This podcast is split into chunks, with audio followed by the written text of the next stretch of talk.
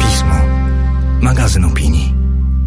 Cześć, z tej strony Zuza Kowalczyk. Zapraszam Was na kolejny odcinek podcastu Apropo, w którym polecam co przeczytać, co obejrzeć i czego posłuchać, aby poszerzyć swoje horyzonty i wiedzę. A dziś przyjrzę się kwestii wszechobecnej wraz z nieustannymi doniesieniami o postępującym kataklizmie klimatycznym, a jednak mam wrażenie ostatnio w momencie urzeczywistnienia zupełnie innego kataklizmu, jakby odkrytej na nowo. Będzie to zatem odcinek a propos naszego kontaktu z naturą. I nie wiem, czy również Waszym zdaniem pandemia, która wymusiła na nas masę niełatwych, y, choć bardzo potrzebnych refleksji, zmusiła nas również do przemyślenia i dzięki temu docenienia rzeczy, które jakoś w ostatnich dekadach uważaliśmy za trochę oczywiste, a które nagle okazały się realnie zagrożone i niezbędne nam do dobrego życia. Ale z całą pewnością coś szczególnego, coś trochę odmiennego dzieje się ostatnio wokół tematu naszej relacji z resztą ożywionego świata z kwestią naszego dostępu do przyrody, z refleksją na temat naszej eksploatacji tej przyrody, zarządzania przyrodą, ale też świadomością jej zbawiennego wpływu na nasze zdrowie i jej niezbywalności w kontekście naszego przetrwania. I choć oczywiście pandemia nie jest tu jedynym czynnikiem, ta zmiana świadomościowa dokonuje się w końcu od dobrych kilku lat na bardzo masową skalę, to jednak mam wrażenie, że pandemia jakoś jeszcze dobitniej nam to wszystko uwydatniła, głównie w tych pierwszych lockdownowych chwilach, gdy pojawiły się te wszystkie absurdalne zakazy, jak zakaz wstępu do lasów czy pójścia na spacer. Jeśli ktoś został zamknięty na kwarantannie, to nagle kwestia tego, czy ma ogród albo przynajmniej balkon, okazała się nagle jakoś szczególnie istotna.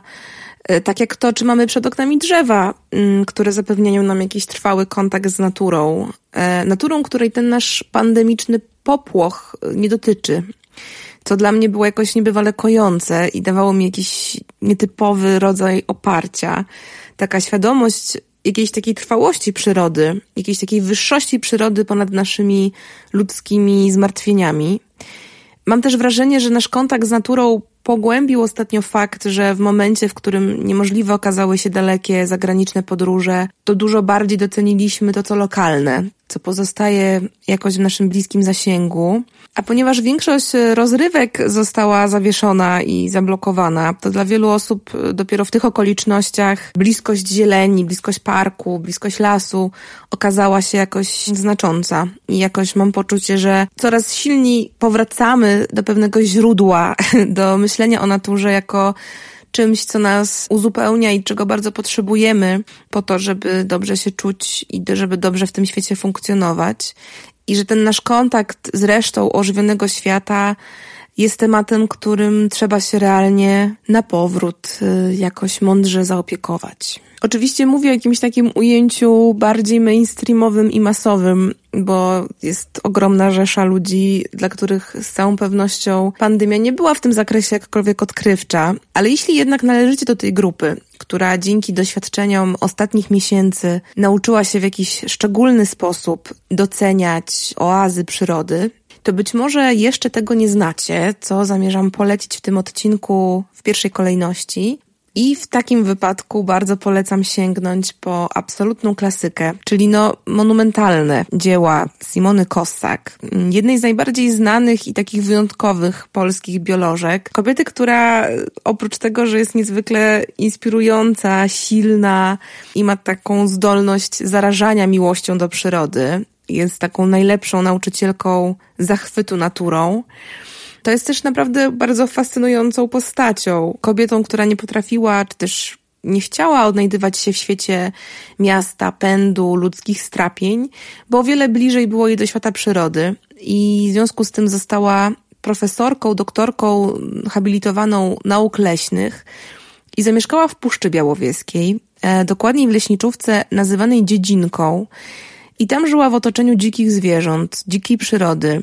Zajmowała się opieką nad tamtejszymi zwierzętami, ich ochroną, badaniami nad ich zwyczajami, ale też y, popularyzowaniem nauki. I jako taką właśnie lekcję zachwytu naturą i, i to naturą w pełnej rozciągłości, czyli zarówno tą najdzikszą, najbardziej wybujałą, jak i tą codzienną, obecną pod blokiem, między płytami chodnika. Polecam Wam jej książkę o ziołach i zwierzętach.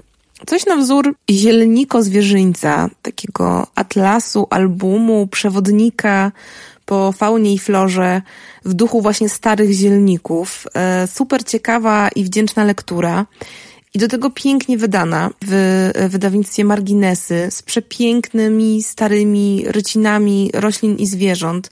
Czyli czymś, co mnie estetycznie zawsze zachwyca. Ja mam ogromną słabość do starych rycin przyrody i ta książka w te ryciny obfituje, więc tym bardziej skrada moje serce. Polecam z całych sił. A jeśli interesuje Was bardziej przyroda w tym najdzikszym i najbardziej monumentalnym wydaniu, to koniecznie sięgnijcie po sagę Puszczy Białowieskiej, również w pięknym wydaniu marginesów. Opowieść o ukochanym miejscu samej Kossak, z której dowiecie się przede wszystkim, dlaczego fauna i flora Puszczy Białowieskiej są tak wyjątkowe i tak fascynujące, zarówno w skali Polski, jak i świata. Ale też dowiecie się, dlaczego to jest tak istotne, aby objąć tamtejszą przyrodę naprawdę niepodważalnie restrykcyjną ochroną. Saga w przeciwieństwie do o ziołach i zwierzętach jest naprawdę napisana jak bardzo dobra powieść. Nie jest tak takim rwanym przeglądem czy atlasem, tylko bardzo spójną historią, więc tym bardziej jest to wciągająca lektura.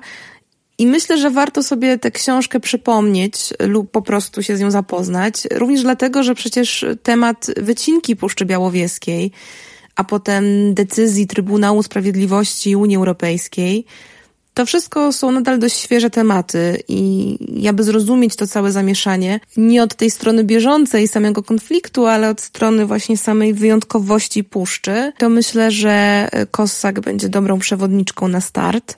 Jeśli natomiast szczególnie interesuje Was aspekt samej ochrony przyrody, zwłaszcza na tle zachodzącej w ostatnich latach zmiany świadomości ekologicznej, to sięgnijcie koniecznie po antologię O jeden las za daleko, Demokracja, kapitalizm i nieposłuszeństwo ekologiczne w Polsce, którą już kiedyś polecałam w tym podcaście, ale dziś polecam znowu, bo ta książka wciąż do mnie wraca różnymi fragmentami, w różnych kontekstach. Mm, jest to książka pod redakcją Przemysława Czaplińskiego, Joanny Bednarek oraz Dawida Gostyńskiego.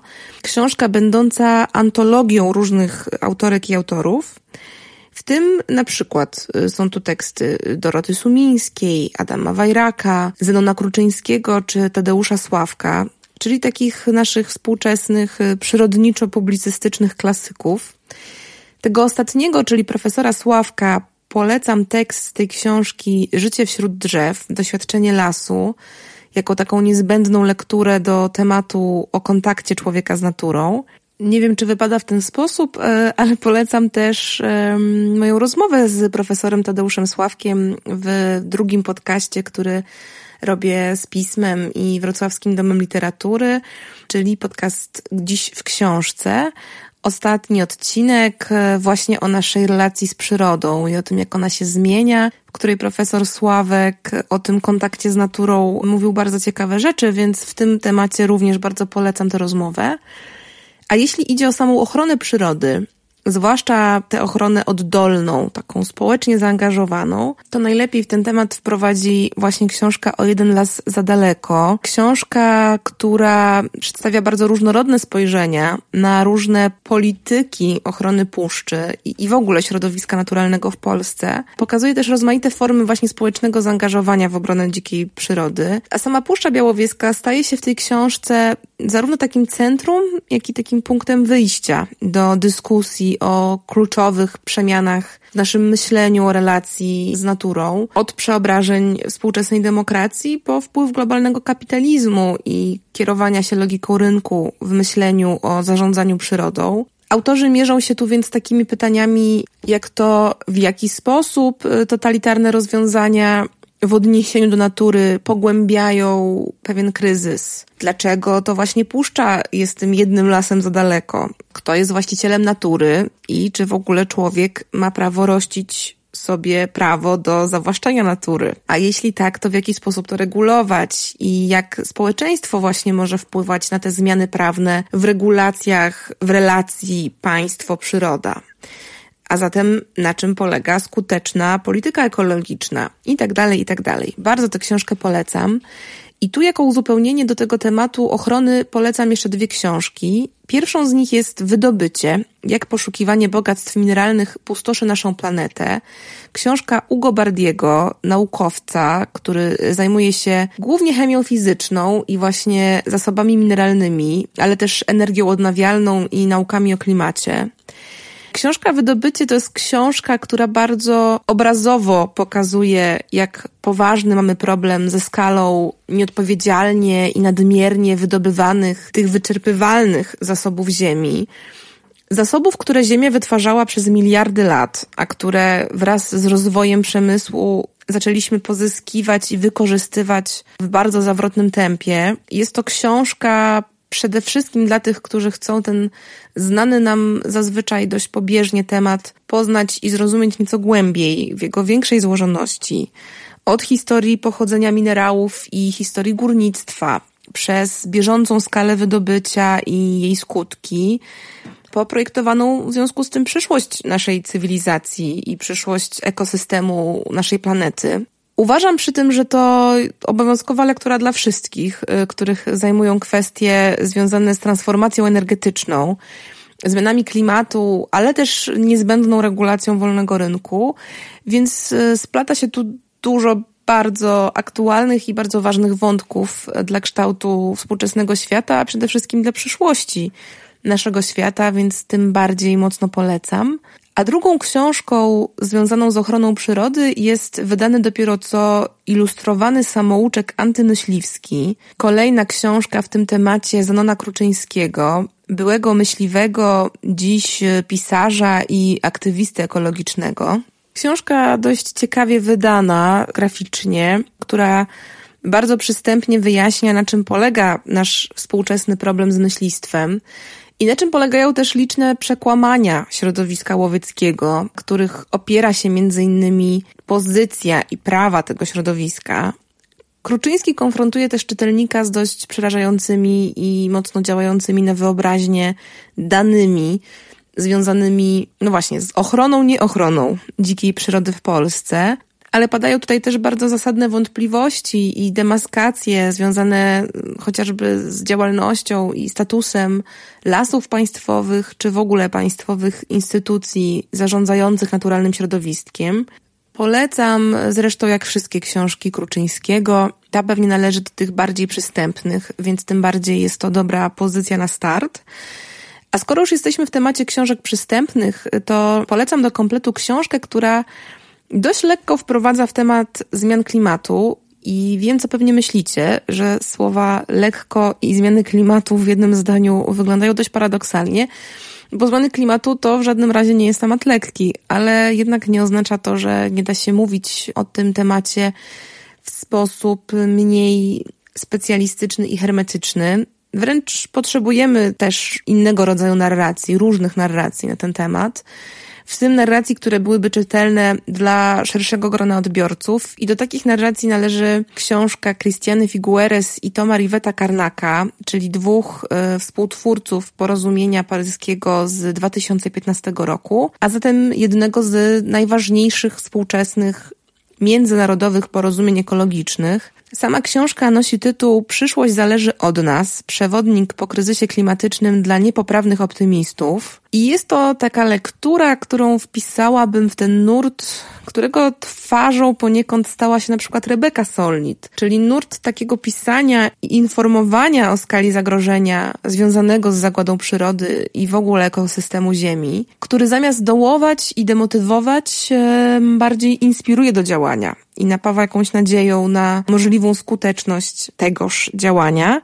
Choć nie jest to nadzieja naiwna, ale bardziej taka nadzieja połączona ze świadomością sytuacji, świadomością rzecz jasna niełatwą, ale taką, która pomaga głębiej ten temat zrozumieć i skierować swoje działania w punkt tarczy, Autorzy pokazują w tej książce różne scenariusze dla naszej przyszłości, czyli co się stanie, jeśli zignorujemy zobowiązania ze szczytu klimatycznego, a co się stanie i jak się zmieni nasze życie, jeśli się do nich zastosujemy i uda nam się powstrzymać te najgroźniejsze prognozy. Z pewnością znowu jest to lektura obowiązkowa dla wszystkich tu i teraz, a zwłaszcza dla tych, którzy w tym temacie potrzebują pogłębienia wiedzy, ale nie pogłębienia przygnębienia. Choć przygnębienie jest niestety jedyną emocją, e, jaka może towarzyszyć doniesieniom na temat tego, jak z kwestiami ochrony przyrody, dbania o środowisko i przeciwdziałania zmianom klimatu radzą sobie zwłaszcza polskie władze, i to niestety nie tylko władza centralna, ale też władze lokalne. I w tym kontekście polecam Wam bardzo mocną książkę mm, Jana Mencfela, miejskiego aktywisty znanego ze stowarzyszenia Miasto jest Nasze. Książka nosi tytuł Betonoza, jak się niszczy polskie miasta i jest to taka próba odpowiedzi na porażająco aktualne pytanie, jak to możliwe, że pomimo świadomości tego zbawiennego wpływu przyrody na nasze życie, zdrowie, no i przyszłość całej planety, Polska jedynie przyspiesza z decyzjami o wycinkach drzew i zalewaniu kolejnych miast betonem. Jest to bardzo ważna lektura, dlatego wszystkim ją polecam, ale ostrzegam, że jest to lektura niełatwa, która budzi duży gniew, duże wkurzenie, ale może dzięki temu właśnie skutecznie zagrzewa do jakiejś oddolnej walki o przeciwdziałanie wycinkom i decyzjom, które działają na rzecz pogłębiania zmian klimatu, zamiast im zapobiegać, albo no po prostu dewastują e, przyrodę w Polsce. Jest to bardzo smutna analiza, reportaż, opowieść o tym, jak polskie miasta tną drzewa na potęgę, ignorując zupełnie ryzyko, a nawet nie ryzyko już dziś, ale perspektywę coraz bardziej dotkliwych susz, powodzi, rosnących temperatur, w walce o zapanowanie nad którymi przyroda jest nam niezbędna, więc sugeruję czytać i się złościć, a potem działać ile się da. A jeśli potrzebujecie w tym temacie, choć temacie dużo szerzej ujętym, jakiegoś e, pokrzepienia dla odmiany, to polecam właśnie wydaną książkę Marka Bejlina Klimat, Lewica, Siostrzeństwo.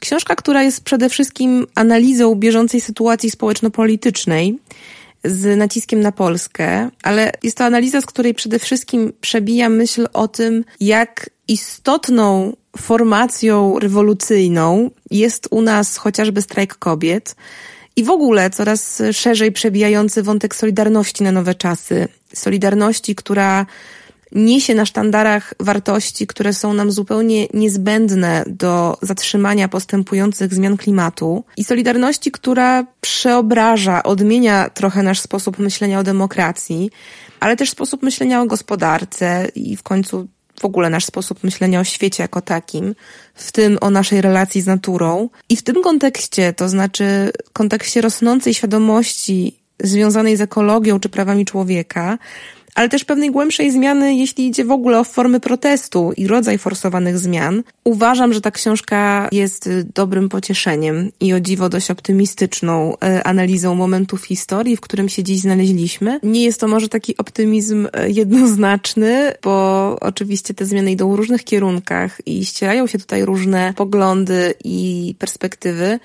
ale jednak jeśli można jakikolwiek promyk nadziei wyłowić z jakichś bieżących analiz społeczno-politycznych, to ja jestem na, na tak, więc w tym kontekście jakieś optymistyczne nuty z niej wyciągam i uważam, że jest to bardzo ciekawa analiza punktu, w którym jesteśmy. A z kolei spojrzenie na nasz kontakt z naturą w szerszej, czyli jeszcze bardziej globalnej siatce powiązań proponują dwa znakomite filmy dokumentalne, Oba dostępne na platformie VOD Millennium Dogs Against Gravity. Pierwszy z nich to Kraina Miodu w reżyserii macedońskiego duetu Ljubomira Stefanowa i Tamary Kotewskiej. A drugi to film pod tytułem Antropocen, Epoka Człowieka w reżyserii kanadyjskiego Tercetu Jennifer Beichwal, Nicolasa de Pensier i Edwarda Burtyński. I uważam, że warto obejrzeć oba te filmy i to w bliskiej odległości względem siebie, bo obie te opowieści konfrontują widza z tymi niepokojącymi zmianami, zarówno w naszym stosunku do przyrody, jak i w samej przyrodzie, wraz z tym degradującym wpływem przemysłowych działań człowieka na ekosystem Ziemi. Ale filmy te robią to w nieco różny sposób i myślę, że sumarycznie to znaczy zestawiając ze sobą te dwa seanse, ten efekt, wydźwięk jest jeszcze bardziej wstrząsający. Kraina Miodu to poruszająca, nagrodzona licznymi wyróżnieniami opowieść bezpośrednio o relacji człowieka, w tym przypadku z pszczołami, a szerzej w ogóle przyrodą i światem natury, relacji, w której nowe technologie chcą wypierać ten bliski kontakt, aby umasowić produkcję miodu, a z drugiej strony mamy tu spojrzenie właśnie na relacje z przyrodą, w której to słowo produkcja jest zupełnie nie na miejscu, bo chodzi bardziej o opiekę i współpracę, a nie maszynowe produkowanie czegokolwiek. Natomiast antropocen, epoka człowieka to dla mnie doświadczenie miejscami wręcz galeryjne, bo głównie chodzi tu o obrazy i to obrazy tego, jak właśnie ta produkcyjna, kapitalistyczno-przemysłowa narracja o świecie i podejście do świata zmieniają krajobraz yy, i ekosystem Ziemi.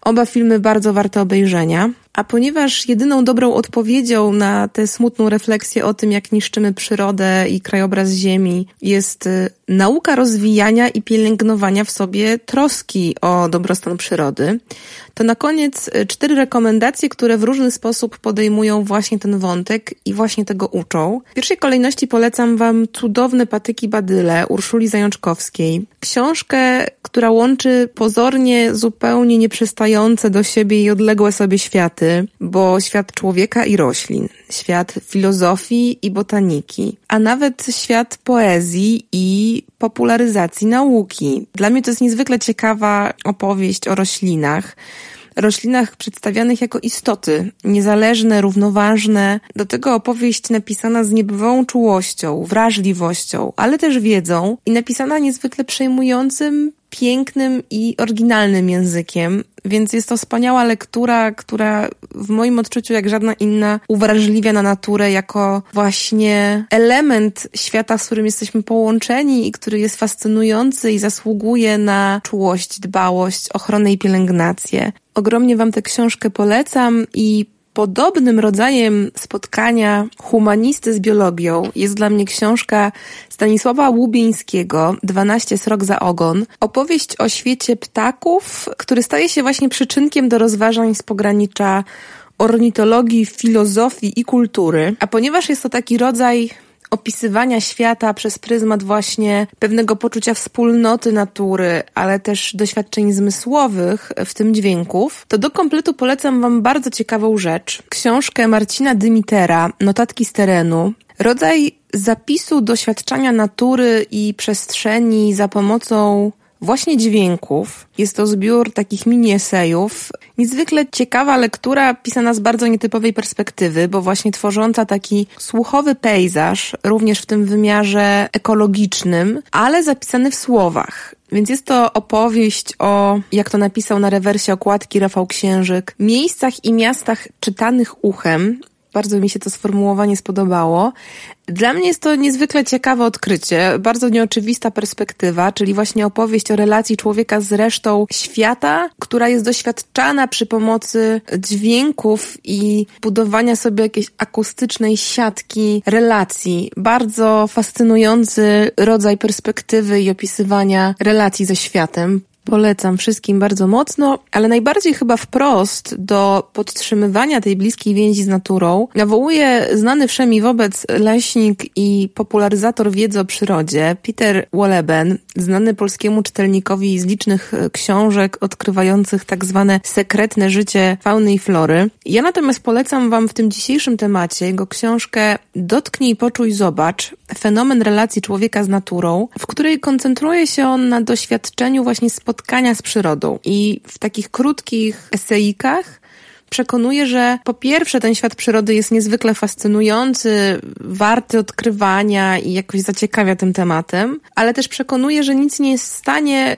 ukoić e, nerwów człowieka współczesnej ery lepiej niż właśnie ten bliski zmysłowy kontakt z naturą taki kontakt doświadczany na wielu różnych poziomach, będący swego rodzaju przeżyciem duchowym, takim powrotem do początku, powrotem do tego, co naturalne i prawdziwe. Jest to więc przede wszystkim opowieść o zachwycającym i zbawiennym dla Ziemi świecie roślin. Świecie, który człowiek w swojej pysze i zachłanności niestety nieustannie wyniszcza i to nierzadko w imię jego pozornej ochrony, ale też świecie widzianym i postrzeganym właśnie w pewnej siatce powiązań, jako pewna całość, jako kontra wobec tego współczesnego dążenia ludzi do oderwania się wraz z przyspieszeniem industrializacji od natury. Taka myśl traktowania siebie jako coś rozdzielnego względem reszty ożywionego świata jest tutaj absolutnie zdyskredytowana i obnażona jakby we swoich błędach i wadach. Bo jest to takie założenie, które stawia człowieka w takim punkcie, jakby w ogóle nie należał do naturalnego porządku. I w tym tkwi chyba nasza największa tragedia, i dlatego tak bardzo potrzebujemy się ponownie do tej natury zbliżyć. Więc polecam czytać tę książkę, a potem biec przed dom i przytulić najbliższe drzewo i jakoś tej natury spróbować doświadczyć na wielu różnych poziomach i trochę bardziej ją docenić. A jak już się nauczymy ją doceniać, to być może będziemy jeszcze bardziej zapalczywi w tym, żeby bronić tychże drzew i tejże natury przed potencjalną wycinką i degradacją. A na koniec informacja z nocy poprzedzającej nagrania tego odcinka, więc w momencie, w którym to mówię dosłownie sprzed chwili, Film Ośmiornica Nauczycielka Życia na Netflixie dostępny pod tytułem Czego nauczyła mnie ośmiornica w reżyserii Pipi Erlich i Jamesa Reeda zdobył właśnie Oscara dla najlepszego pełnometrażowego filmu dokumentalnego. I tak pomyślałam, że dobrze będzie zakończyć tą myślą, ponieważ jest to film, no właśnie o relacji człowieka z naturą, a dokładniej o przyjaźni międzygatunkowej, czyli tej relacji w najbliższej możliwej wersji. I dlatego, jak sądzę, jest dobrą klamrą, polecajką w tym odcinku. A do tego film miał swoją polską premierę kinową w ramach festiwalu Millennium Dogs Against Gravity, a że festiwal ten odbędzie się już w tym miesiącu, bo między 21 a 30 maja to stay tuned i wypatrujcie tego wydarzenia jak co roku. A ja dziękuję, że dosłuchaliście do końca. Mam nadzieję, że choć trochę te polecenia zachęcą Was do przyjrzenia się swojej relacji z przyrodą i do zajęcia się tą relacją w możliwie głęboki i świadomy sposób. Ja w ramach ćwiczeń biorę właśnie swojego psa na spacer i idziemy słuchać ptaków, czego i Wam życzymy możliwie prędko. A tymczasem dzięki i do usłyszenia niebawem.